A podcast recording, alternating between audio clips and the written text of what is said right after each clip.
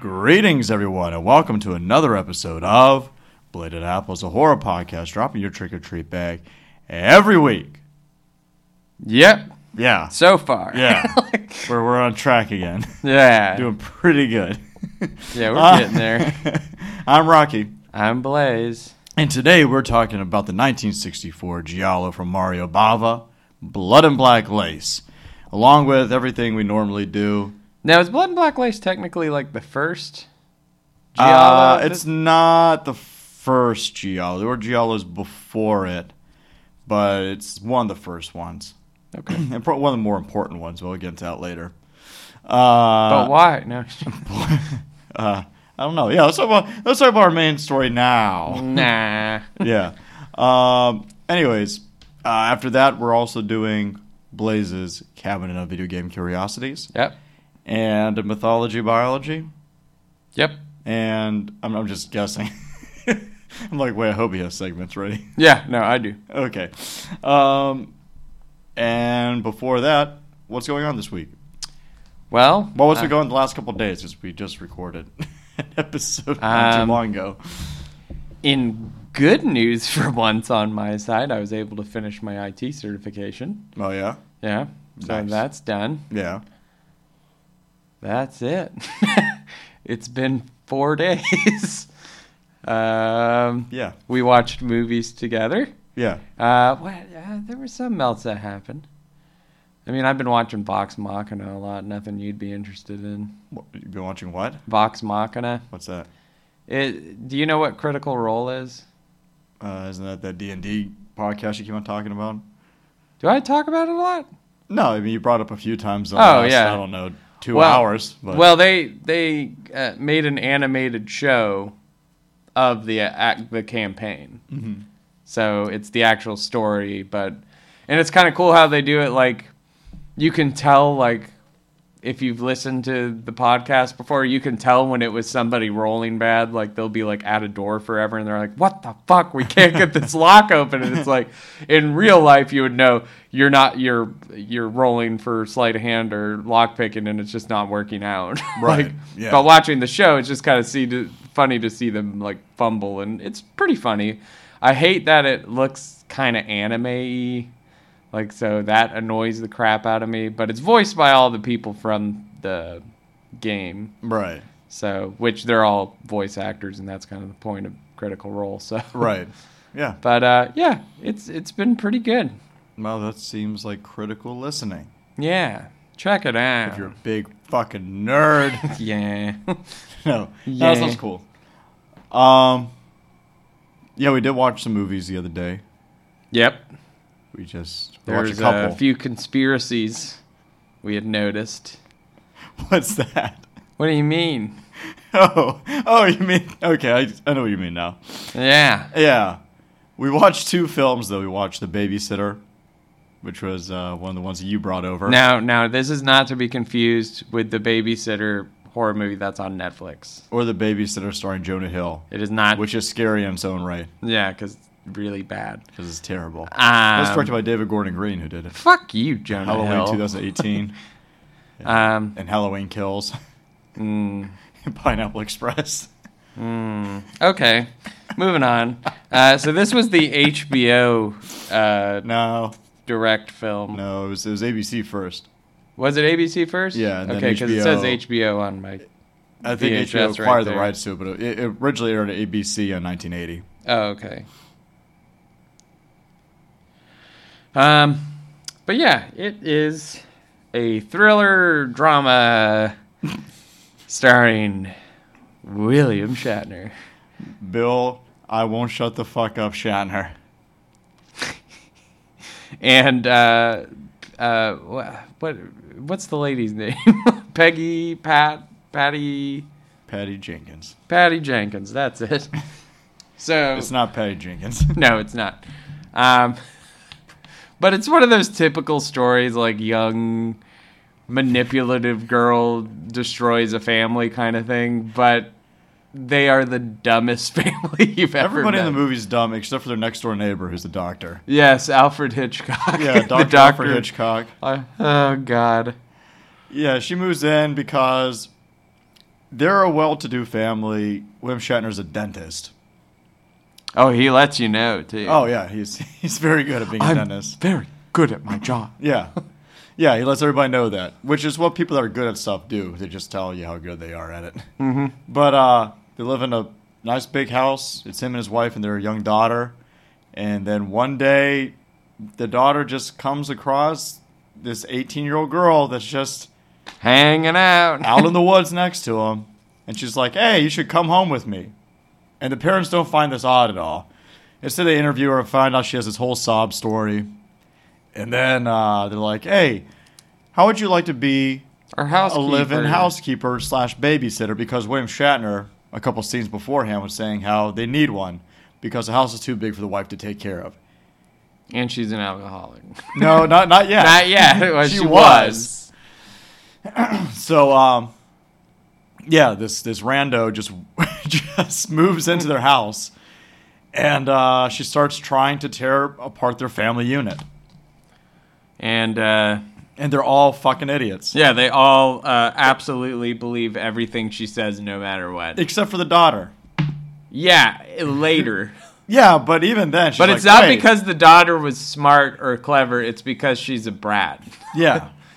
yeah. So it's just like, I don't want to do that. You don't even do your job. You're supposed to clean my room. Well she was right though. I did, She is right. I didn't I feel mean- like she was an annoying brat because I'm like, yeah, you fucking tell that bitch. I was more Yeah. annoyed by her than than the Yeah, little girl. that, that lady was very annoying. Um, Yeah. And then Bill Shatner's like, "Oh, how dare you try and sleep with me?" And then he sleeps with her. Uh, well, there's a part where she- presumably, There's a sleeps part where with her. she so early in the film she makes the mom an alcoholic again yeah, by, by like being playing devil's advocate and be like, "Oh, you can have a drink, it's fine." And then she just starts feeding her alcoholism more and more. it's your marriage that's the problem, not the alcohol. Yeah, so she's an alcoholic again.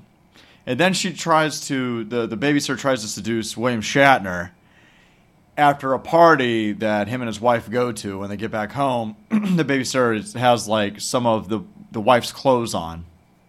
And she, try, she tries to seduce William Shatner and he like you need to leave like go and she's like okay the next day she immediately goes to wife it's like hey i didn't want to tell you but but your husband he he tried to he tried to have sex with me he tried to put the moves on me and blah blah blah and she just she just immediately believes it that this woman that's just been living with this girl immediately for- believes it and doesn't confront. Him doesn't even go about William it. Shatner. It- everything in this movie could be solved in like two minutes in every situation. Yeah, hey, you're a dick. You cheated. on- No, I didn't. Let me tell you what happened. Hey, And we've it's been like- married for 18 years. This girl's been living with us for two days. How about you ask me so I can tell you? Uh, no. She's like, no, I'm drunk. Yeah, and then she starts getting like crazy drunk. yeah, she gets she, turns into an insane alcoholic, Um, and the only person that knows. And there's another part whenever they kill a young man not on they. a boat. Well, she does. Yeah. her and the And the little girl's with her. her and the daughter go on a boat trip, like just a day of sailing with with, I guess, a boy that lives next door, or one of the neighborhood boys, or something like that. And she hits him with the mast of the ship of the boat, and he falls off in the water and drowns. And the police do zero investigating. yeah, they're just like, "Ah, I guess he drowned. Yeah, they aren't like, "Hey, both of you are on the boat. What happened?" No, they're just like, "No, Eh. guess Whatever. he just died." huh, that is so weird. It looks like he was struck in the head, but. Yeah, he's bleeding from his head, and he drowned. Uh, and then Dr. Hitchcock's like, That is enough. Like, I will discover.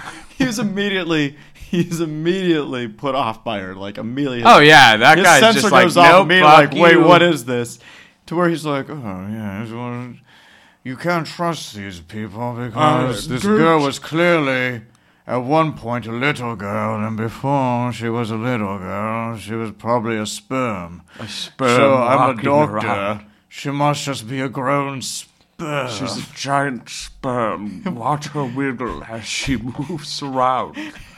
You will notice when she moves very briskly, she flops into the wind. And Bill Shatner's like, well, no, I think those are called adults. We're all just sperm. And he's like, no, no, she's a literal sperm. You don't understand.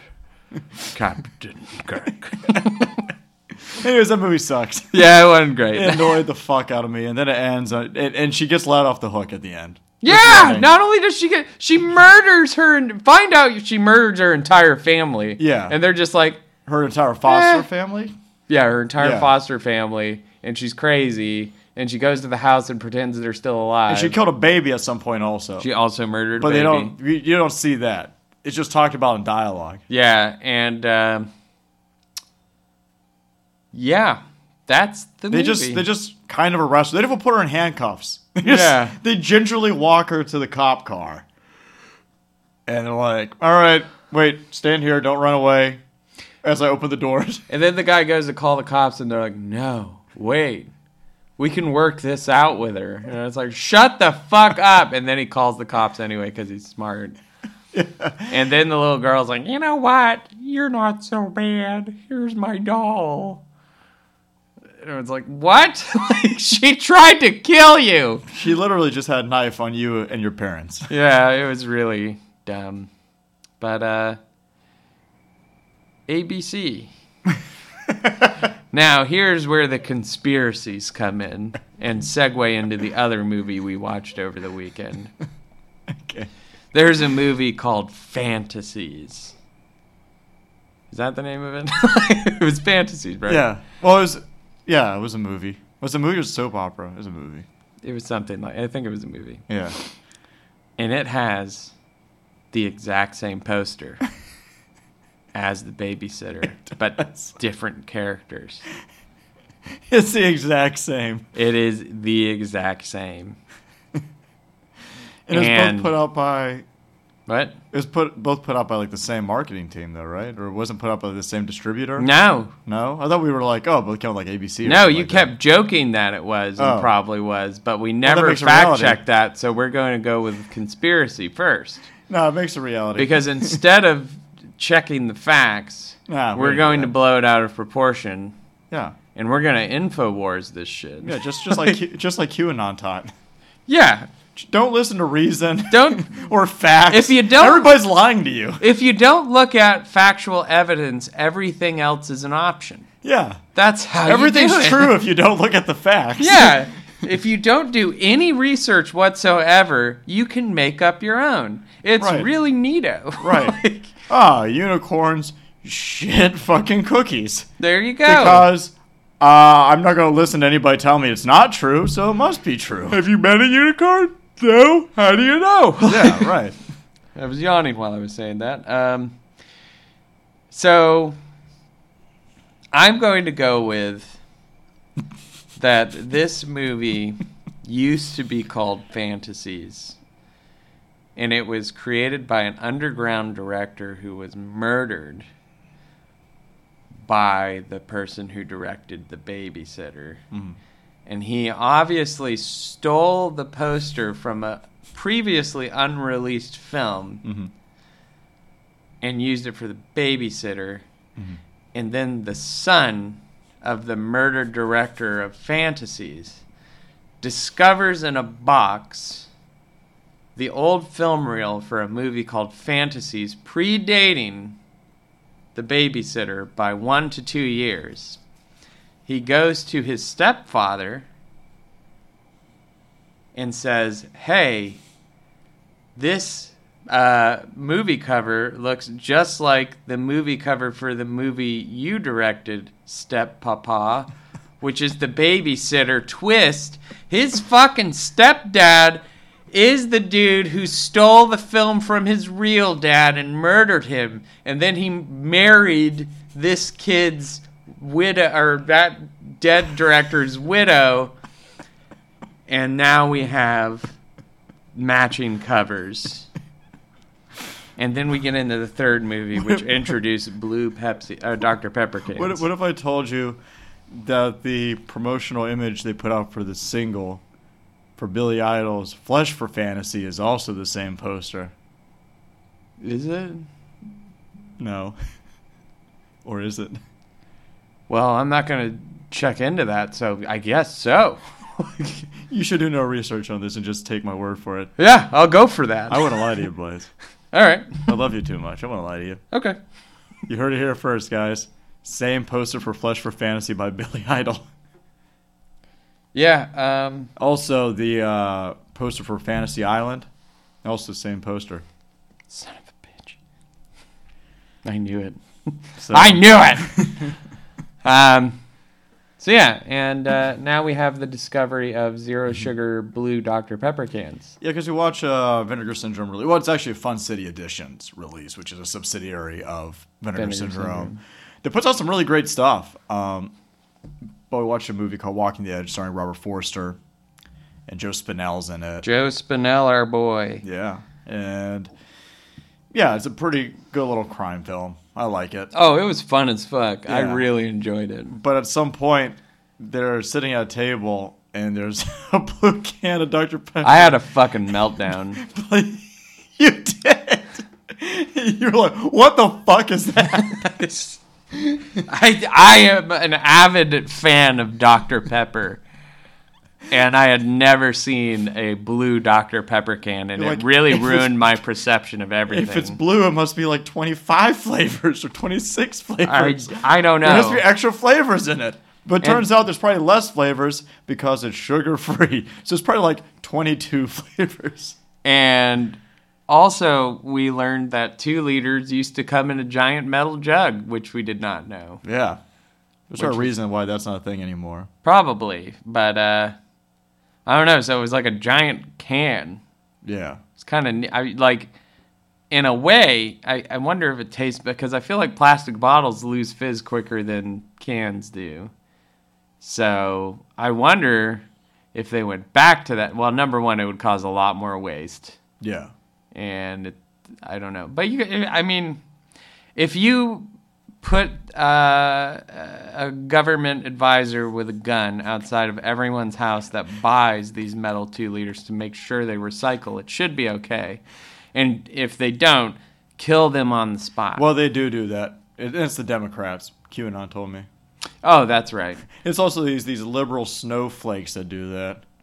Well, I know the guy from the babysitter is the king of the Illuminati. Okay, yeah, clearly. and so he's. uh, um, I'm waiting for the this will be posted and immediately be taken off by the the government, realizing we're revealing its darkest secrets. we're gonna be like, hey, we're uh, our podcast is now part of the Joe Rogan Network. Yeah. He's like, well, I think you guys make a lot of sense, and obviously you've tried DMT. it's like we have it. It's like what? So I'm gonna ask. I'm won't tell gonna you talk about it to a anyways. couple people that make sense, and then I'm going to listen to a bunch of batshit crazy people and agree with I want them. to have Alex Jones on my show like three times. Oh, yeah, yeah. Um, my fuck show's you, not Joe. irresponsible. You It's like, suck, it's a Joe little Rogan. Irresponsible. you suck, Joe Rogan.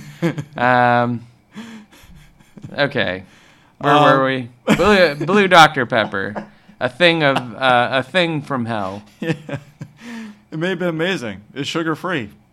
I bet it was amazing, especially in those uh, like a mat. Like honestly, if I had a two liter can of zero sugar Dr Pepper, I would drink it before this podcast is over. It would be gone. And you're like, uh, my tummy. Oh. Uh, it's so much carbonation. Um, yeah. So that was the thing. yeah, Walking the edge. that was great. Check it out. That that one is re- actually a really fun movie. Um, It is very. Uh, yeah, it's a good one. I don't know why it made me think of Action USA the whole time. Yeah, you brought that up during it. Action USA is awesome, also. yeah, another great one. Because it's got William Smith and Cameron Mitchell in it. Mm-hmm. Well, they've been in movies together a, a few bunch times. of times. Yeah. Um, there is a little bit of news. Oh, Well, first of all, this Friday, Joe Bob's Valentine's Day special is going to be on. oh yeah, Is- yeah. Heartbreak Trailer Park, I think it's Oh called. wow, I'm gonna have time to watch. it. Yeah, you sure will. You got time to watch the other ones. You just fall asleep during them. Fuck By, you. by the second feature. Fuck You're like, you. oh, my work schedule make me tired now. Oh, sleepy boy on the second feature. Oh, Mm. what time is it? Oh, it's 8 p.m. Man, it's late. oh. Ooh. I'm so frail. Your job made you weak. You're better off without it. Um, but yes, I think it's called the tr- uh, Heartbreak Trailer Park. It's going to be the special, 9 p.m. Eastern Time on Shutter. Is that the Uh, only news? It's going to be four guests. Oh, They announced who the first two guests are going to be. It will be the Boulet brothers. so if you like Dracula and the Boulet brothers, you should check it out because that's they're, they're going to be the guests on, I guess, the first feature, the second feature, and they haven't said who the other two guests are going to be. So start your Valentine's Day right. Ignore your significant other. Watch Joe Bob. perfecto. Actually, you just tell them to leave the room or the house. Be like, hey, come back at about around 2 a.m. I'm after gonna all have this is done." something magical ready for you, and then you don't do shit, and you just watch it, and then they get back, and you're like, "Oh, I ordered a pizza." Oh, so I bought this rose for you. Here you go. I found this outside. yeah. I stole this from the neighbor's front porch. I picked some weeds out of the ground. You don't quite roses, but here you go. Um, so Snoop Dogg is making a comic book. What? Snoop Dogg is making a horror com- comic book About bones? called Tales from the Crypt. Oh, and the promotional image is it's the same that that one poster creep show whenever like the kid is reading the comic book in his bed and like the creeper is like looking through yeah. the window well it's that same thing it's like a kid reading a tells from the crypt comic book and he has like nwa posters and shit all over his walls and then snoop dogg is looking through his window he's not even dressed up as he just looks like snoop dogg and he's just like his hands are just like kind of writhing about and he just looks like he's a creeper Huh. Ah. and just Snoop Dogg looking through this kid's window. It's a drawing, you know, it's like a comic cover, but uh, I just find the image really funny. So if you want to look up that image, look up Snoop Dogg's Tales from the Crypt. Check it out. Remember Snoop Dogg put out that anthology horror movie back in the mid 2000s? Tales from the Hood. No, not No, Tales, that's no, Tales from not the Hood's good. Uh, what was it called? What was it called Tales from the Hood? Tales from the Hood. Oh, was the Tales from it, the Crypt it had one. his name in it. yeah, didn't Snoop it? Dogg's uh, Hood of Terror or some shit Something like like that. that. yeah, Yeah, that was terrible. Yeah, that wasn't good. It was that movie was awful. it was so bad. Hmm. It was entertaining though. You gotta love Snoop Dogg though. Has anybody cared about Snoop Dogg's music since the '90s though? No, Like Snoop Dogg after 2000 just became a personality. no. Like you he kept just- on putting out music, but just I mean, there's a couple like really popular songs. what? Just like "Drop It Like It's Hot," but I always thought that song sucked. Drop it like it's hot. I always thought that song was bad. Um, and uh, When you're boiling spaghetti and you pick up the pot, you gotta drop it like it's hot. yeah. uh, he- he's just a personality. He just does anything, and he's he's a character now, right? Yeah, that's what I mean. People don't care about his music But anymore. uh, he has good wrapping papers. I guess yeah, there you go. I, I don't smoke weed, so I don't know. Hmm. I mean, Because- me neither. because I'm straight edge. Woohoo. I'm not. Hey, wait! You were drink, No, you drank bourbon yesterday. you shut your cunt mouth. it was two days ago. but um. I've been straight edge since then. Yeah, the last two days because I've been working is uh, I've been straight edge, straight edge during the during the work week. Anything else? Oh, Roland Emmerich. You know who Roland Emmerich is? Very familiar. Uh, Roland Emmerich is a director. He said that Marvel and Star Wars is ruining the theatrical experience. Yeah, Um, Roland Emmerich directed movies like The Day After Tomorrow, Godzilla, he uh, wait. the He Matthew said Broderick- that. Yeah, that we saw that trailer. We saw Scream whenever it was like the there's some type of storm coming. Remember, and I was like, that looks fucking terrible. yeah. That looks. That's him. yeah, that's him. Uh, what That- else he direct- okay. What else? Oh, Any- Independence Day. Independence Day two. Anybody else could have called that out.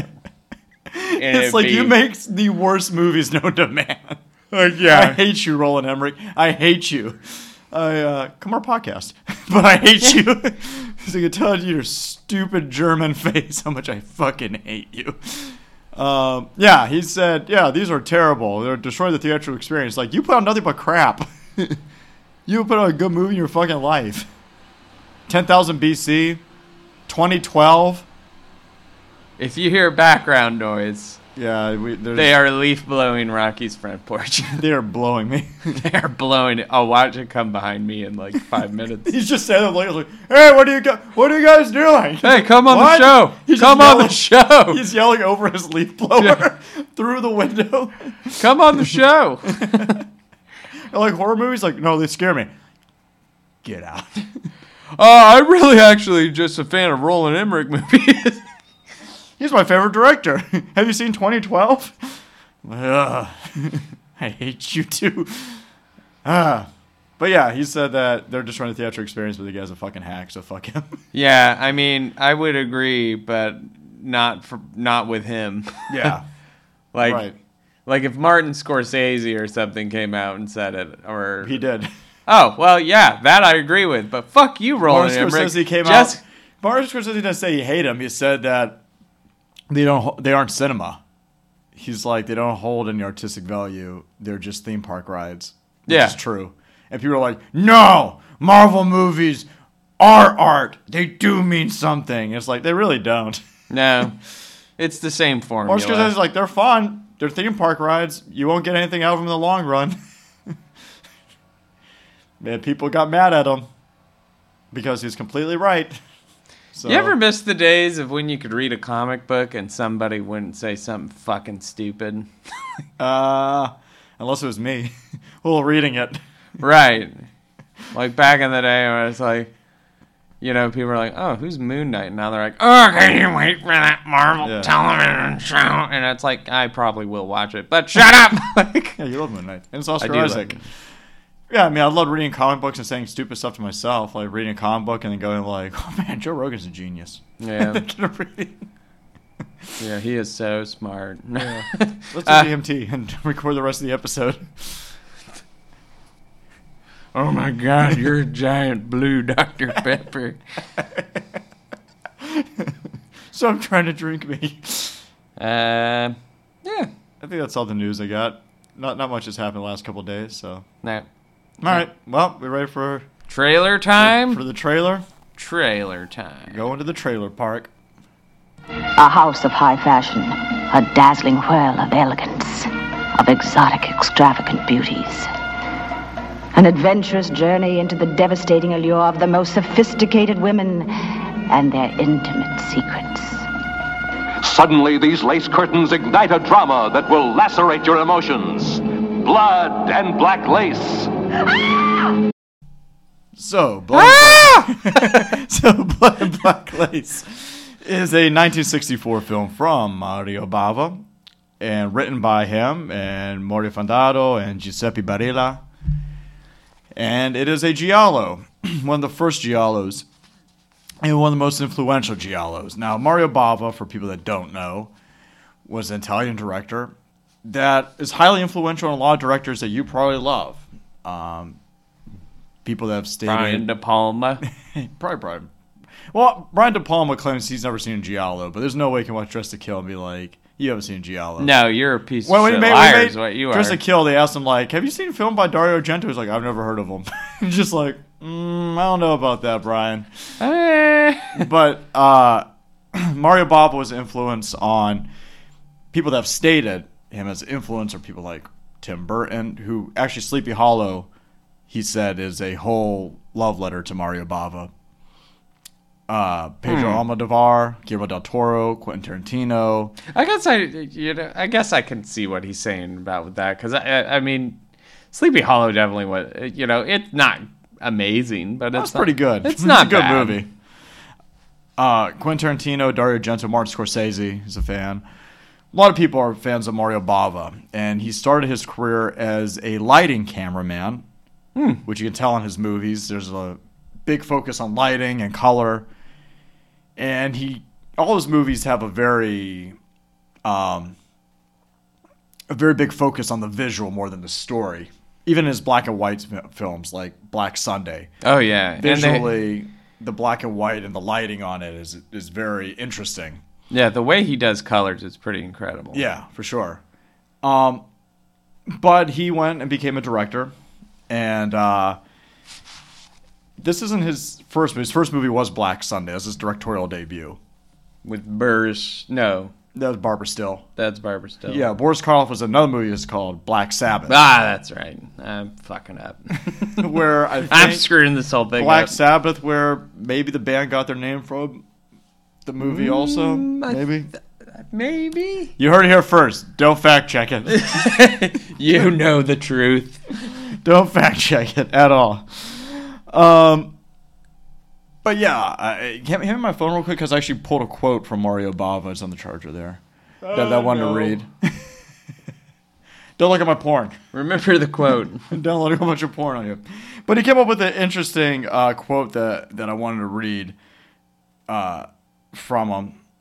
But as a director, he, he was like a lot of different Italian directors that were genre directors. Usually, when you're a genre director, you didn't stick to one genre that much. You usually did multiple genres. We talked about this in an earlier episode.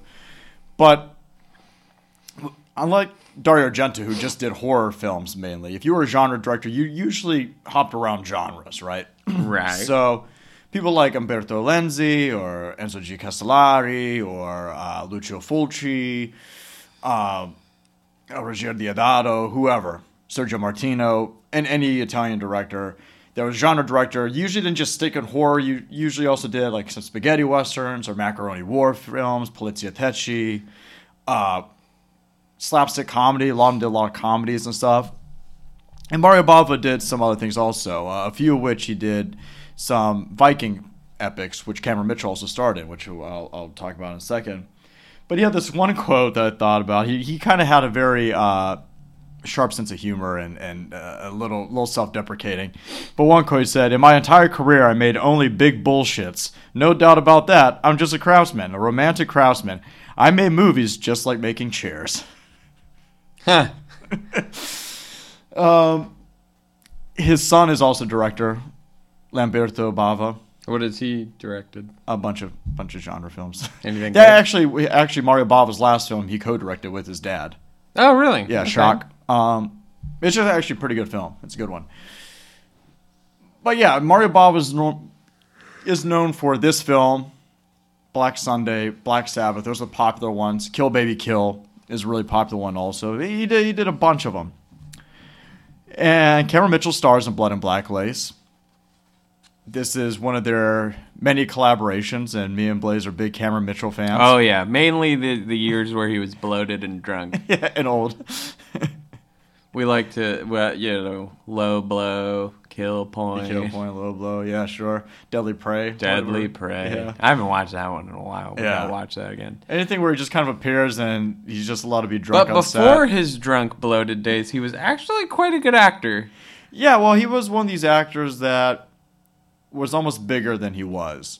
Yeah, He was really close to it in the 1940s, 1950s. He worked with a whole bunch of different big name directors and actors. He actually introduced Marilyn Monroe to her husband, Arthur Miller. Oh my. Uh, he worked with Orson Welles. He was good friends with him. And this thing happened whenever he went through troubles with divorces and uh, divorces and a lot of tax trouble. Yeah. He was bad spending money and, and doing, you know, he just didn't do well with money. So he's like, ah, I need to make money quick, so I'm gonna go to Europe, like many actors did, to make low budget films for however much. Some of them will go over there to Europe to launch their career. The most infamous one of that is, uh, or most famous one, not infamous, is Clint Eastwood. Yeah. In America, Clint Eastwood was a TV star for years and years and years. Nobody ever thought Clint Eastwood would be a leading man or a movie star. He was just the guy in the Western TV shows. And then he got the offer to go make some spaghetti westerns with Sergio Leone. He went over there, instantly became a star. Killed it. Yeah, same thing with Charles Bronson. Charles Bronson was in a whole bunch of TV and in movies. He was always a secondary character. He was never the leading man, though. He went over to France, made Farewell, My Friend, made him a superstar. Made him like he could lead. He came back to America and they put him as a lead actor in films. So Karen Mitchell went over. great films. So with many. Charles Bronson. yeah, I mean, I love Charles Bronson, but he's made a lot of crap and a lot of good stuff. So. Yeah. um, But same thing with Karen Mitchell. He went over to Europe, He worked in France, worked a lot in Italy, though. And him and Mario Bava took to each other very quickly. They became very fast friends. Uh, Cameron Mitchell had a deep respect for Mario Bava. He said that he's one of the greatest directors of all time. He put his name next to John Ford, Orson Welles, Federico Fellini, and he just had a great working relationship with them. And they became fast friends. They would have lunch together. He talked about how uh, Mario Bava loved his bread and French coffee, like like he, that's what he loved for lunch. That's a And- weird lunch. And they they both like he would teach him American. Or teach him American. Teach him English. Jesus Christ. him He'd American. well, he'd teach him American. Teach him English, uh, and little like English sayings. So they love calling each other "son of a beach," "son of a beach" because that's how Mario Bava said it. Uh, and they they became fast friends. They worked together. I think. Okay, so there's three movies that were fully directed by Mario Bava. One is Blood and Black Lace. Then they also did two Viking epics together. One was Eric the Conqueror, and the other one was Knives of the Avenger. I haven't seen Knives of the Avenger. I saw Eric the Conqueror. Pretty good. Really crazy lighting in that one, also. Pretty good Viking film. And Cameron Mitchell really liked doing it because he was pushing 50 at this point. He was like 48 when he made these movies. He's already come older. So the idea that he gets to play an older action hero what do you is mean? pretty cool. What about low blow? What about- Kill point. Where he just sits in a chair the whole time. He's so And he's good. shit-faced. He shoots a dog. He doesn't. no, he doesn't. He's No. upset about the dog. No, I think the dog just dies. I don't know if anybody kills it. Oh yeah, maybe it does. They don't, they don't even just die. show it Yeah. what happened to it. He's just like the dog died. Now, interesting. Dang. Like now, I know in Blood and Black Lace, they did have somebody voice over him, even though he spoke English in the movie. Mm-hmm. Was that in every movie he was in? In with Mario Bava, did they always have somebody dub over him? Yeah, Huh. yeah. That's Well, here, here's the thing. First of all, is um, Italian film and movies are made in Italy. Even if they were shot in English, they still voice over them. really. Yeah, if you watch a Sergio Leone, Well, yeah, speaking Russian I- I stuff, mean- you'll notice like I've noticed it. I yeah, just you'll didn't notice know like, that. but you could tell it's Lee Van Cleef or Clint Eastwood or whoever doing the voices. But they, I don't know why it was. Well, a in this thing. one, he didn't. Yeah, not this one. Yeah, He, he no, no. Every man was voiced by the same guy. It's Paul Frees. Paul Frees. Yeah. Paul Frees, who's one of the greatest voice actors to ever live.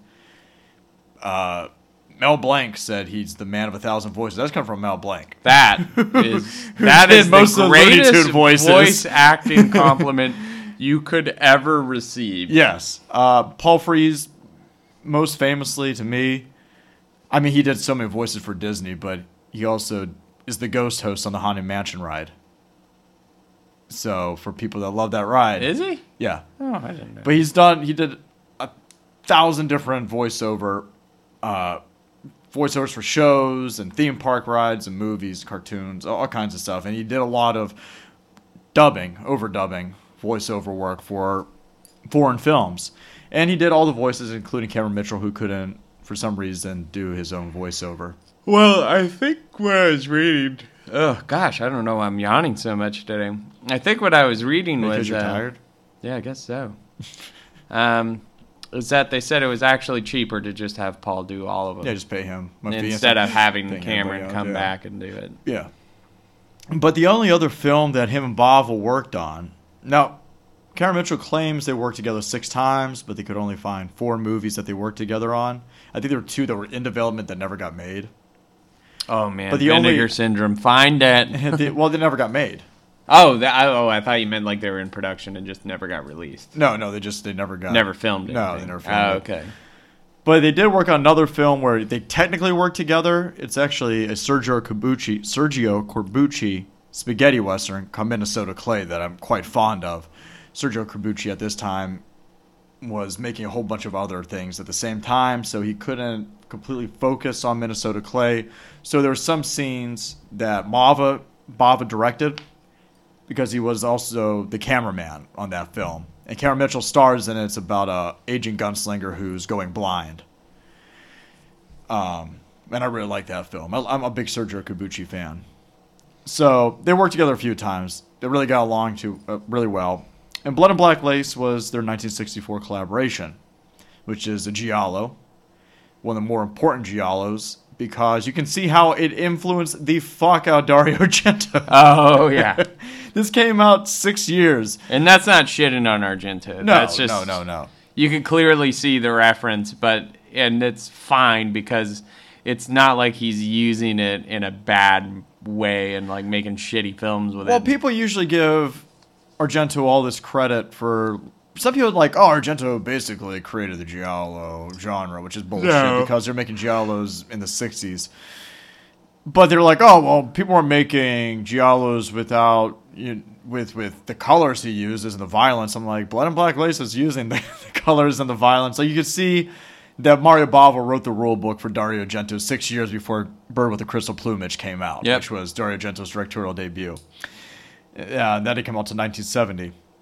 But yeah, this is a movie that takes place in a Roman fashion house. And the movie starts with a woman walking to the fashion house. You want to tell the story? You Wha- wait. Oh yeah. want to continue it? Uh, Is I, it d- I Bella? actually did not remember half their names. Is that okay? Oh, her name is. Well, I didn't. Peg is that pe- not no, Peggy? no, her name is Isabella. Ah, It's the yeah, first girl. Isabella. Um, so Isabella is walking her way to the fashion. What what would you call that place? Fashion house. A fashion house. Mm-hmm. The, um, the fashion house that she works at with a group of other fashion designers and s- seamstresses and such. And she notices some movement in the bushes. And she starts running, and all of a sudden, bah, bah, a man with a flesh colored mask A fedora. strangles her to death. Black Fedora, duster, black gloves. and which are all staples of like Argento films. Yeah. It's like you can't tell the killer's face, of course, because it's supposed to be a mystery. Black gloves, fedora. yeah. Yeah, and uh, somehow, uh, well, not somehow, but he ends up. They end up looking for her, thinking she called out and believing she like, you know, just didn't show up for work, and then they find her body uh, in the uh, closet somewhere in the fashion house. And they scream. Everyone's upset. And so they're doing the fashion show. And while doing the fashion show that was coming up, they have to find somebody to wear the dress she was supposed to wear. Nobody felt right doing it except this one girl who just didn't give a fuck. She was like, yeah, whatever. and while looking for a specific piece of jewelry, they find Isabella's diary, which contains uh, horrible facts about, or what they believe contains horrible facts about everyone who works there. yeah. It seems like Isabella has the dirt on everybody because when they find the diary, everybody is kind of present in the Uh, room. yeah, everybody's like, and it- fuck. and it's just it's a, it's a pretty good little thing where it just shows a close up of each person's face and their reaction, and everybody's reaction is not positive. no, everybody has kind of look, like a shifty look on their face, so it's clear that Isabella is holding dirt. yeah, on nobody every single sat, person nobody in this sat there place. thinking like, oh, that, I would love to read her last writings. Everyone was like, motherfucker. Why do they find out about me or Yeah. find this out or whatever? So Isabella somehow got around and she learned a lot about a lot of people and she wrote it all down and they're like, fuck, I need to get that book before everybody else finds out. So no, everybody, everybody could could have done it. Yep. you know, everybody's a suspect.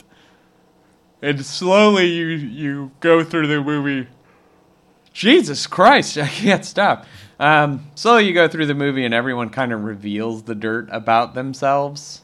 Um, except for the killers, right off the bat, they're the ones who don't. Yeah. So it's uh it's a very twisty, turny. Who could it be? Who you know? Who could it be? Who could it be now? And Cameron Mitchell's the head of the fashion house. Uh, Yes. His his character's name is Massimo Molacci. and his assistant is a widowed woman named I think it's, is it Giulietta, maybe something. I think it is something like Juliana. Oh Yeah, she she's kind of a strict. Um, she's not just his assistant. She's kind of like the head of like the different She makes sure departments everything. and stuff. is- yeah. she's kind of like the manager of the Yeah, she's she's the manager of the seamstress fashion. floor. Yeah, she- like everybody kind of asks her, and she makes everything's getting done, and she's kind of strict, and people don't really like her that much. and they say it's because she lost her husband because that's, that's yeah, it's very- like she's been a real bitch since her husband died. yeah, she's been like really m- mad about life in general. Like, oh, sir, your husband died. Like- yes. Well, let, us rewind a little bit uh, for people that No. don't know what the, a giallo is. The gialli, it's a frozen Italian dessert. well, they, it sounds like it could be, Uh, but it's a giallo, gelato. gi- gi- giallo were were pulpy horror crime movies. Giallo in Italian means yellow, refers to the yellow pages, yellow covers of a pulp novel. And they were films that were murder mysteries, pretty much, but also kind of slashers before slashers were a thing. They focused on a faceless killer killing people and then by the end you're trying to find out who it is who it's a who done it and they extended from the west german genre krimis k-r-i-m-i and the krimi genre were films that s- extended from the works of uh, a- a joy, an enjoyment of the works of george wallace uh, who was a british crime novelist he made mur- mysteries but also same thing with the, the vein of like agatha christie like they were these references to these pulpy who done it mysteries so all Giallo did was take that and mix it in with the horror that was coming out of like Hammer or Roger Corman films at the time, and kind of making its own genre. A lot of great ones. oh yeah, They, tons they, of- but they usually have a. Uh, they sometimes get a bad a bad rep for being misogynistic because women are getting killed a lot. But I also, mean, but it- also in a lot of giallos, a woman's a killer. So that is true. Dar- Dario Gento, of course, in the 1970s, completely reworked the genre into something that was more sexual, more violent. They had more of a focus on the killer and the lunacy, yeah. while the 60s giallos were more about people killing for money or personal gain. Uh, there was a lot of giallos where it turned out to be a husband trying to kill his wife, or vice versa Yep. trying to get inheritance from their dead spouse, trying to get the, the money that was be left behind their wealthy spouse or whatever. A lot of these movies came from like Umberto Lenzi uh, and, and directors like that. And then 1970s, whenever Bird with the Crystal Plumage came out, it kind of took this thing where it's like, oh, well, it's this sex driven killer that's doing it. But also in the 60s, there was a lot of like sexual, psychosexual reasoning behind the killers as well. Blood and Black Lace kind of does, like we said before, the Argento thing of having that mass killer where he has the black gloves. It's all these little staples that we became became known as Dario Argento staples before Argento did it. Uh, so at the very beginning of the movie, the very first thing we see is a pretty cool opening credit scene.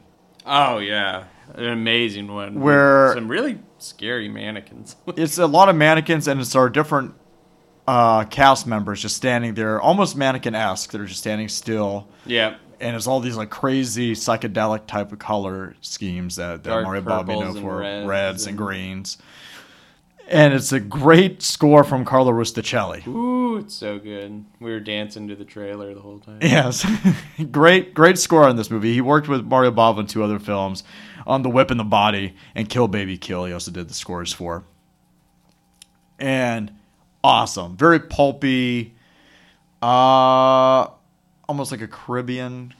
I don't know, like, uh, Uh, like a I think it could definitely have like that, rhythm, like Spanish, Italian, like Yeah. jazz influence, jazz influenced kinda. rhythm, kind of, uh, yeah, pulpy yeah, score, right? yeah, It's something uh, like that. I- It's hard to. it's just got like a horn and then it has Hard like to this like real pinpoint like it. kind of like very rhythmic beat yeah, but slow like it's it's not like super fast almost or like a anything.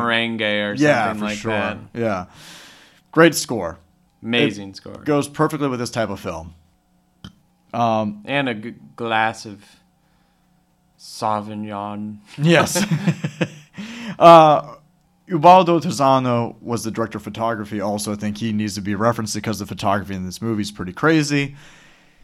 A bunch of lighting and stuff like that was definitely help from him. He also worked with with Bava as the director of photography on Black Sabbath and Black Sunday, so they had a good working relationship as well. But uh, in the '60s, the Giallo before pre pre Argento, a bunch of the giallos in the 60s focused on like an inspector character trying to figure out who did it while like the giallos of the 70s focus more on a character kind of taking the investigation on their own and this movie has an inspector char- character named uh, inspector silvestri who I, I don't know how much he really does Uh, he really doesn't solve shit. he really does Like it pretty much just resolves itself without him. totally resolves itself without him He's like, I really want to accuse people of things and then not follow it up. yes right right uh, so He's like, oh yeah, there's been a murder, but you do coke, don't you? And it's like, ah, yeah. He's like, ha, okay, got something. Does- Doesn't he pull out a baggie of coke? to Yeah, he tease- pulls out a to bag of coke. tease He's him? like, do you know what this is? And he's like, uh, no. sugar. he's like, that's right, He's like, Fuck. booger sugar. You're going downtown. So he's uh, um, so he's trying to figure out this mystery or trying to figure out who did it, and all the girls and people that work at. I mean, there's men there that work also, but a few of the girls live together. One of the girls live with another guy that works there, who- who's her fiance. Um, they're all you know a little a little on edge. and this killer's still going around trying to kill people. And everybody has like their own vices. There, there's there's a couple addicts. One guy is addicted to, I don't know what he's addicted to. Pills. He's taking pills of some sort. Oh no, he was. He said he was taking that because he was. uh he- No, he he took those pills for a medical condition. Oh, that's right, because he starts seizuring out in that Yeah, later on. not scene. epilepsy, but that was epilepsy. was it epilepsy? had Oh, epilepsy. okay. Um, that's why that's why I made that joke where the cops like, oh yeah, well let's see how epileptic he is. Take him to the room and start flicking the lights. He's very epileptic. that okay. You check out. He's like, help me. it's like, sir, he died. Well, hopefully he was the killer. Oh God. Good thing I'm a police officer and it's very easy to get away with this sort of thing. Pretty much. Um, so there, there's that guy. There's another character who, like you mentioned, he's an antique store owner, and Yeah. he's seeing one of the girls that work at the fashion house. But he's had drug arrests, and he's known for his use of cocaine. Cocaine. Uh, some of the other girls want the books for different reasons that you find out. But one of the first really great set pieces, other than the fashion house itself, is the girl goes to see her boyfriend at the antique house, Right. and he's not there. Well, yeah, she's uh, she's bringing the diary to him. Oh yeah, she stole the diary. She stole Yeah, the diary already. because she believed it had shit on him. Yeah, So he, she's trying to cover his ass. yeah. So she goes there, and it's this big, beautiful antique house. It's like two stories, and all this crap is in it. And next door, there's a Oh, it's a beautiful house with a bunch of crap. in you it. know, it's a beautiful thing with a bunch of bullshit in it. Next door is a, a nightclub, I guess a dance club, because there's this big neon sign. That says dance. Yeah, dance. Just over and over again in, in a green light. Yeah, if you were looking for it at night and you drove by it while the light was off, you're fucked. Yeah, You'll never it find comes, it. it goes on and off very slowly. she walks into the antique house. All the lights are off, uh, except for some lights from the streets. So it's all these like pinks and purples and greens. What's that? What? Was that Scully? That was Scully. Yeah, we have a new mascot. a new mascot for the show. yep. Scully. He's a From- skeleton. He's a skeleton. That's it. So just picture a little skeleton. He's a tiny little skeleton, and it looks like he's going hooray. We hired him for all the uh, all the editing now. he's also works a here. huge X Files fan. yeah, clearly that's why he named himself. Yep. But yeah, the the whole the whole store is just flooded with the lights from outside and this sign going off next door. And whenever the lights in the rest of the building get cut off, it's only kind of the rhythmic light from the dance sign. It's Right. very interesting just how everything looks. And uh, they use that to like play on him disappearing and stuff like that. Yeah, you can see the so- kill them disappear, and then it builds a lot of tension and stuff. Yeah. All right. Should we go like scene by scene on this movie, or are there some scenes in your head that stick out? Um, I don't know if we should reveal the ending because it's a mystery. no. um, I think it would be fun to point out that fact we read about the woman Lee, Land- Lee Landers, who plays Peggy, Yeah. Yeah. Okay. So Peggy is. Peggy is. and it's a credit to Mario Bava's character as well. Uh, yeah, sure. So there, uh, uh, Peggy is a character in the movie that she she's the one I mentioned before that lives with her fiance, and they live in a mansion, and they have a servant that works there and stuff. So one of the girls gets killed, and in between scenes, like in scene that none of the people that at the fashion house and Peggy's one of the people that are still at the fashion house know about this person getting killed. right. And so she's like, everybody's like, hey, everybody just go home, lock your doors, make sure, you know, to be safe. It'd be better if you're with somebody. And we'll we'll just hope for the best. Hope the inspector figures this all out. So she goes home. Peggy goes home. And her fiance's in jail right now because the inspector, which is actually kind of a smart idea, arrested all the men that work at the fashion house. So Yeah. arrested Cameron Mitchell and everybody else that worked there. And just like, well, what do you fuckers that to be the killer? so Yeah, We're it's just like gonna we'll keep see. you. Yeah. because nobody will get killed while you're all here, and Yeah. then somebody gets killed. yeah, someone gets killed. but uh so she drives to her house and her servant's like, Oh, welcome back. Would you like some tea or something? She's like, Sure. He's like, Okay, well I'll go get it. She gets out of the car, he walks off, sh- and she sees her trunk is a little ajar. And she opens it and there's a body in it. I think butler's a better term than servant. Uh slave. oh God. Slavery was the thing in Italy. He's white. It's white for anybody that's that's listening. Like that's racist. No, he's he's he's an old he's an old Alfred Pennyworth type. yeah. But uh, so she opens the trunk. There's a dead body in there, and so she does a logical thing. Uh, she freaks out and pulls the body out and brings it into the, the Yep. house. Brings it into the house. This body that clearly somebody planted. Instead of like, I need to call the cops and tell them they put a Going, body in my "Ah!" fucking trunk. But no, hides it from everyone behind uh, like a screen in her living room in the middle of the open. and then just kind of sits there going, "Oh shoot. What do I do?" And thankfully, the killer has the answer for her, which is you also die. But yes, something happened. this will clear your name. Yes. if I kill you, they won't think it's you. it's actually pretty helpful. yeah, it's like, "Oh, well, thank you. I don't want it- people to think I'm a killer." the killer just stacks both the bodies on top of each other. Yep. But yeah, something happened during the filming of the scene.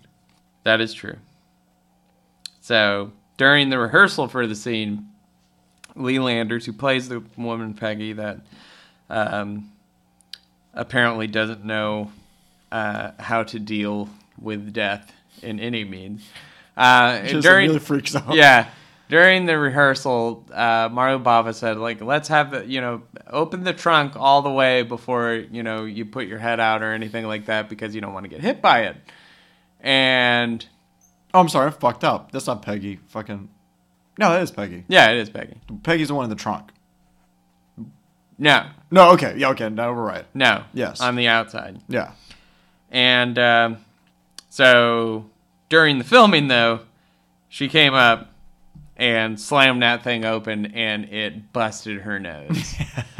and um, Mario Bava saw it.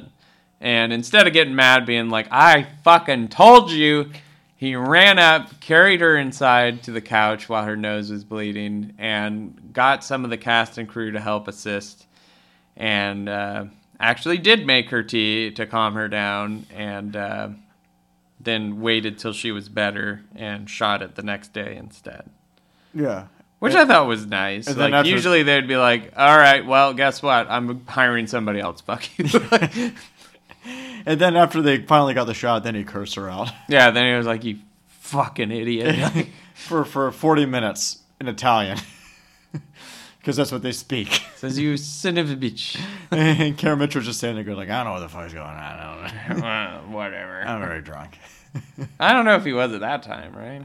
Like he seemed pretty composed. I mean, he was probably 60s drunk, which was just being a person in the 60s.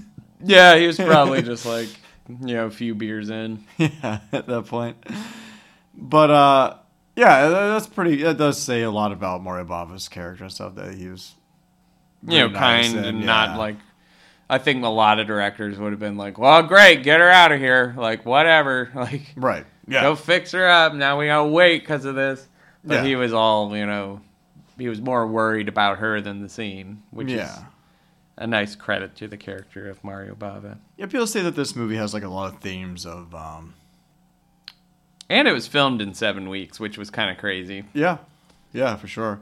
Wasn't a whole lot of set pieces or anything, you know. No, but it- that's a you- short amount of time to film anything, I think. Yeah, for sure. I think Well, yeah, commercials yeah. these days take longer. Yeah.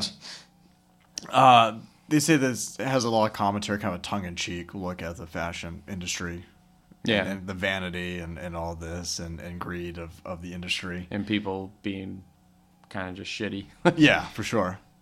Um, but it's good. I, I don't know how much more we want to say because I don't want to spoil it because it's a mystery. right. Um, yeah, I don't know. I don't know wh- what else you can really say without it starting to like, oh well. So here's how it ends. Like, We can't make fun of it like we did Bird Offering. oh man. Davey, your mother's crazy. yeah. So uh, I, I would say just watch Blood and Black Lace if you've never It is. seen it. it is a. it's one a of my staple favorite. film. Yeah, it's one of my all-time favorite giallos. I think it's a great introductory giallo, especially since it came out so early. Even in if the you're kind genre. of like, you know, iffy on like you're like, oh, blood scares me or something. This will be fine. Sure. You'll be fine with this one. Yeah, yeah. I mean, it's it's gory for it's gory for that time. Yeah. like for 1964, it's pretty violent, but it's not nearly as gory as like the Fulci or Argento. giallos that came out. said there were more clips of when that woman's getting her face burnt on the iron. Yeah, And uh, but they didn't use them all because I guess they were like, maybe that's a little too much. they also talked about her going home, and she was too tired to take the makeup off, and she lived with her mom. Oh God, She really? walks in, and her mom like is freaking out. And she's like, "Shut up, it's makeup." Like, Whatever. but yeah, this is an important important She's film. like, I will go get some ice and gelato and put it on your face. like, thank you, thank you, Mama. Uh, it's an important film in, in the genre, and I think it's a great film. Also, you can see the influence on the Giallos. A, a movie that I, I meant to mention is the French film Les Diaboliques. If you've never seen Les Diaboliques, watch it. It's great. It's a huge influence on the Giallo genre. It's one of those Hitchcockian type films, and also a lot of the films of Alfred Hitchcock were also big influences on, on the Giallo genre. It's actually uh Is this the first Giallo we've talked about on the show? Uh, we talked about Giallo a little bit. But not specific when film, we were talking I'm about saying. the Beyond. But no, yeah, this is the first one. This is the first full on Giallo we talked about. Time for a new segment. No. Yeah. Jolly Giallo. yes. So uh, they were going to make a sequel to this movie. Um, it never got made. It's going to be called Blood and Blackface. Oh, Damn it. Uh. Because the killer was going to have a black face. What are you talking about? this one has a flesh covered wrapping. This one's going to be like a black cloth wrapping. what? Shut up. What?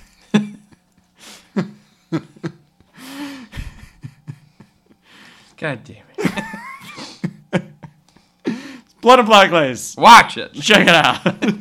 that brings us to our next segment. Blaze's Cabinet of Video Game Curiosities.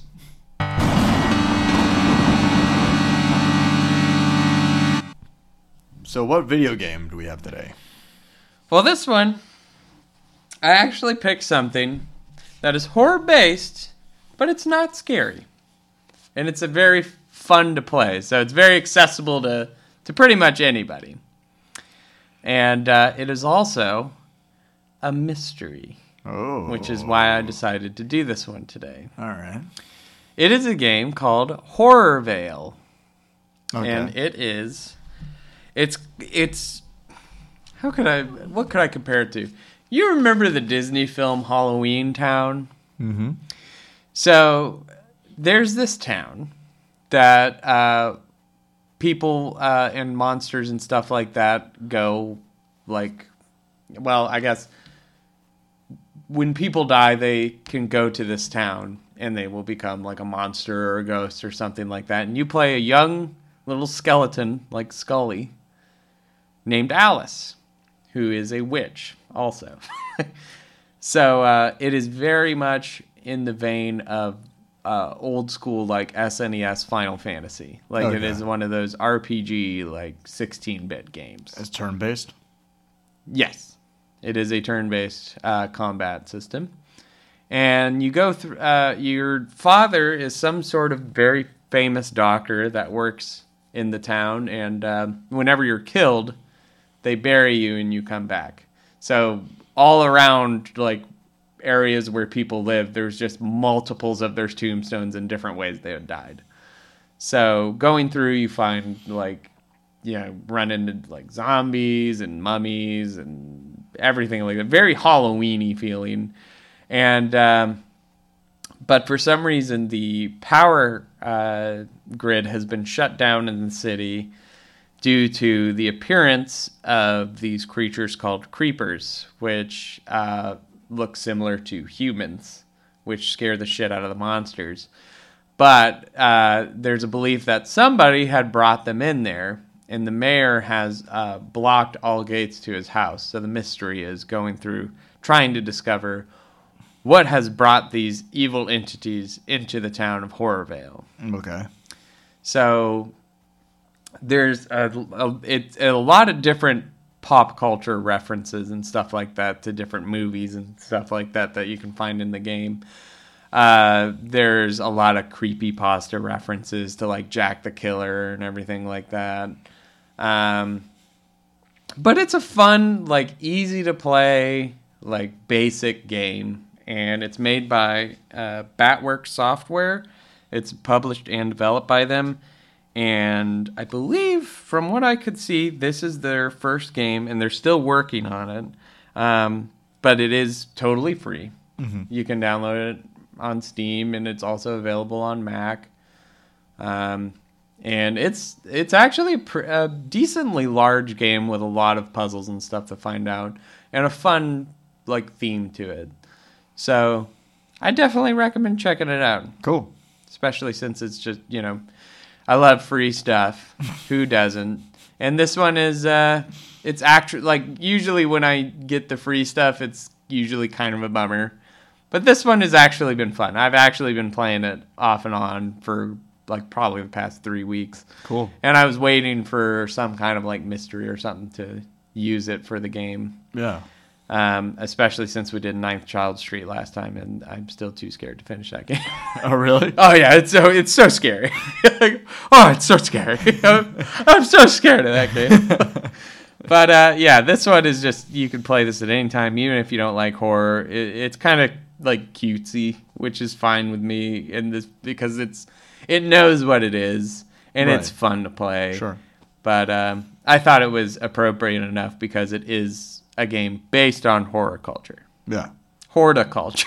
it's a Horta. game based on horticulture. Yeah. The study of. My favorite. Yeah. Yeah. So yeah, Cool. that's Horrorvale. by Nice. Batwork Studios. Yeah. I'll check it out. No, I won't because I don't have a PC. Uh, honestly, the nice part about this game though is that it is only like megabyte size large. Like it's not even gigs. So you could Mm. probably play it on a really basic laptop or something like that. It's very simple to You could get away with it, I'm pretty sure. Yeah, I don't, I don't want to, though. Oh, I'm trying to find an excuse not to play it. oh, okay. Fuck you. Well, never mind. Fuck you, please. I'm sorry. Me and Scully are getting out of here. No, no, you can't take him. He's mine now. he wants to stay. Stay with me. All right. Why won't he stay with me? We're going to uh, go to the next segment then to an entry into mythology, biology.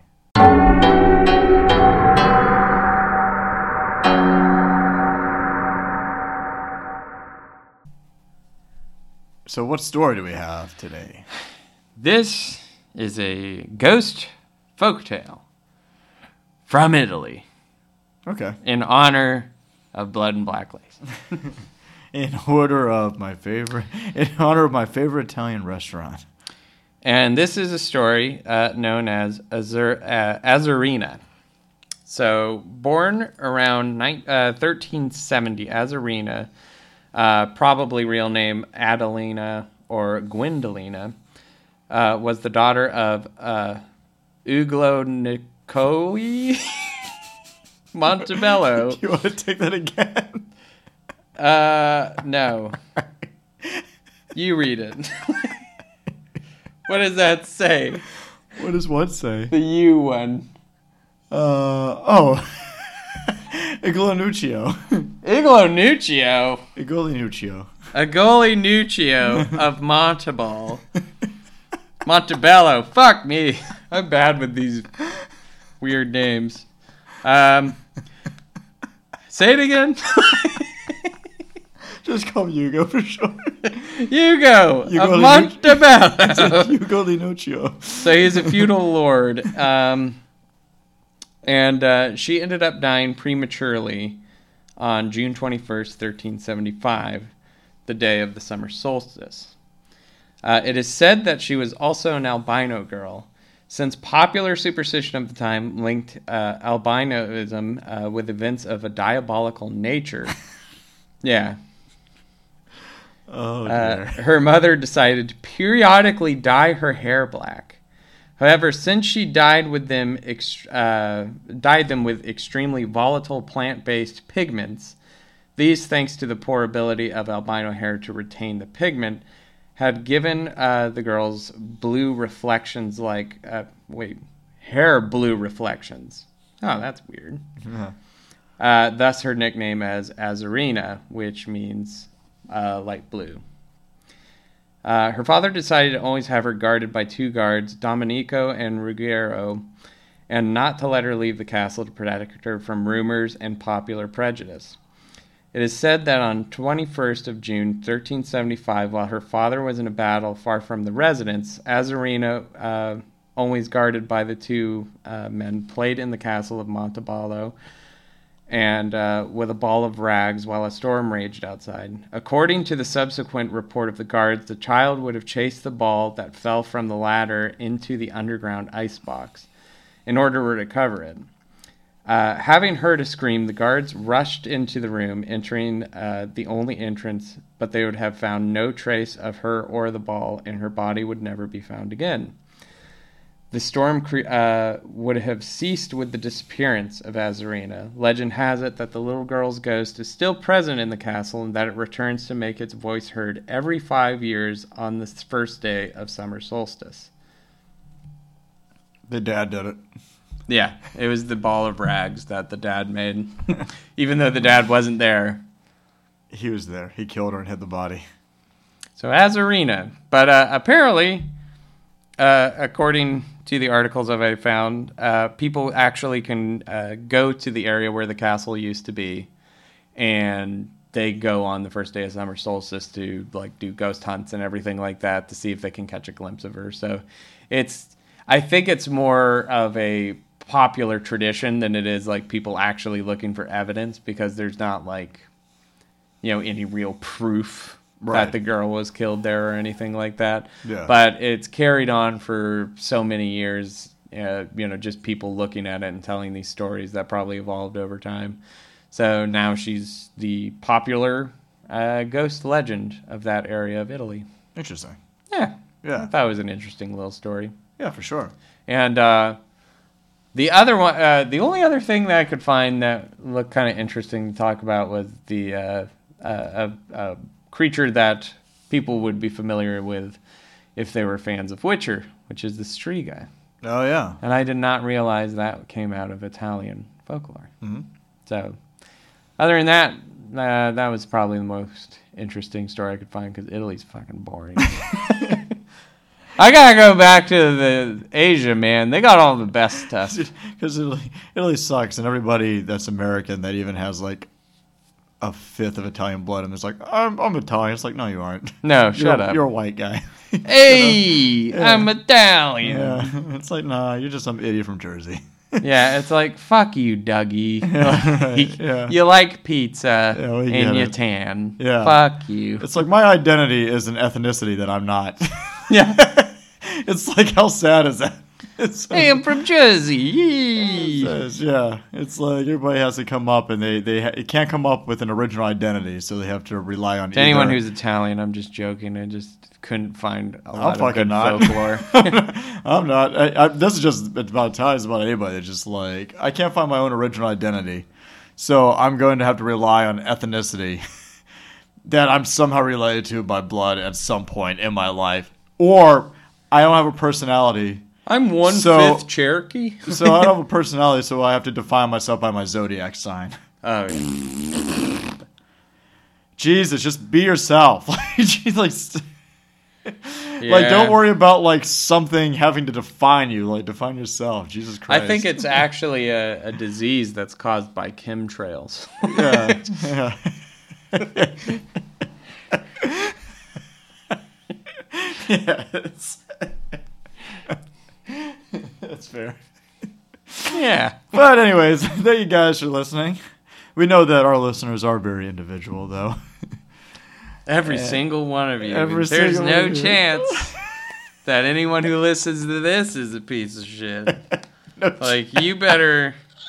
And if your friends don't listen to you, you better get them on board so people know they're not a piece of shit. Because if they don't, they're They probably might be a piece of shit. Like, you might need to. You might need to like. You might think this person's cool, but you go up and you're like, "Hey, you listen to Blade Apples?" And they go, "What the fuck is that?" I think I saw that Instagram page of 90 people. Like I did, I can't believe somebody's actually listening to that. You know they're a piece of shit, and you need to be like, "Hey, they're actually the biggest podcast you've ever known. Nobody has ever talked badly about them. And that Blaze guy does so much research on what he's talking about. He's really good at reading articles from I, other he stuff. is really good at reading phone articles because he can't find something more interesting. and he's got a huge hog. That Big old, big old dog. that around may be guy. true. That may be true, but your friends wouldn't know it because you're a piece of shit. If he would listen to us. So yeah, so you better get them on it, or else uh, we can't really believe you. Yeah. So, but then again, we won't fact check you if you say they do. yeah. We'll just believe it without doing any checking. So you could lie to us, which makes you a piece of shit. They're like, no, we listen to the show. I'm like, oh, okay. And they're like, I don't listen to that fucking shit. yeah, like oh god, no, I don't. but I, but I believe you. I don't even like horror movies. Oh, we're two idiots talking about it. yeah. Yeah, I just love your show even though I don't like horror movies. it's like, ah. Yeah, but thank you guys for listening. Um, if you enjoyed the episode, then you can recommend it to a friend. And if you don't. you should recommend it to a friend. Um, next week we'll be talking about. I think we talked about doing episode on pieces, Yeah, I think we did talk about pieces. or you brought it up, and I was like, okay. but I like that movie. Oh, I do too. I love pieces, which is a bit of a giallo in its own Sorta. right. Kind of. It's more. It's a slashery. mystery and it's got a mask and a duster. Yeah. That's all you need. There's sex crimes in it. I don't know. yeah. It's, It's a, the, the the killers work off a sexual perversion. Um, yeah, for some reason they give a, a, a young student way more, uh, way more uh, jurisdiction than he needs. they do, but also that movie has an amazing ending. Oh yeah, it does. So if you want to watch 1982, did it come in 1982, baby? If you want to watch Pieces, you should watch it before the episode because that's one we'll probably fucking talk Ruin. everything about. so Yeah. because I want to talk about that ending on that one. Yep. Uh, but yeah, if you guys want to reach us, you can email us at bladedapplespod at gmail.com. You can reach us at the Instagram, Bladed Apples Podcast. You can share us with a friend if you want or don't, and just keep us as your dirty little secret, and that's fine. It just But be your friends might be. it'd It just just be- be. Shit. me, Blaze, you, and Scully, Yeah. and not your piece of shit friends. your piece of shit friends that we all hate. that's your phone. My God, everybody is. Nobody wants to talk to me Until unless we're I'm recording. Blow up your phone. Um, but yeah, thanks to Stefan Mize for doing our artwork. You can check him out on Instagram at Stefan Mize, M E I S S E, or at the Crawling Panther Tattoo Parlor Instagram page. Awesome guy. Check him out. Give him a like. Get a tattoo from him. I don't know. Do whatever you want. Tell your piece of shit friends about him because they're pieces of shit. They don't know who Stefan is. right? Yeah. Yeah, there you go. Fuck your friends until they know about us and Stefan. Yep. If you don't know this show or Stefan Mize, you're a piece of shit. Um, thanks to Blaze for doing all that he does and editing this all up. I mean, we really don't edit that much. We just kind of put in clips in. We don't Hey, edit I out. edit the sound, you bastard. well, the sound, we don't edit like our stops or anything like that. Oh no. You guys, you guys get authentic material. yeah, no. we There don't is butcher no. this or move things. It's just us stuttering and trying to remember what we're saying. Admittedly, we are auto tuned. Are we? no. Like, Damn it! what? Like, I wish we were. what? I want you to make me sound like T Pain. Do you like blood and black lace? if you could just do that for a whole podcast once, that'd be great. yeah. But anything to add? Nope. All right. Well, until next time, guys, remember every day is Halloween, so please act accordingly. Bye. Bye.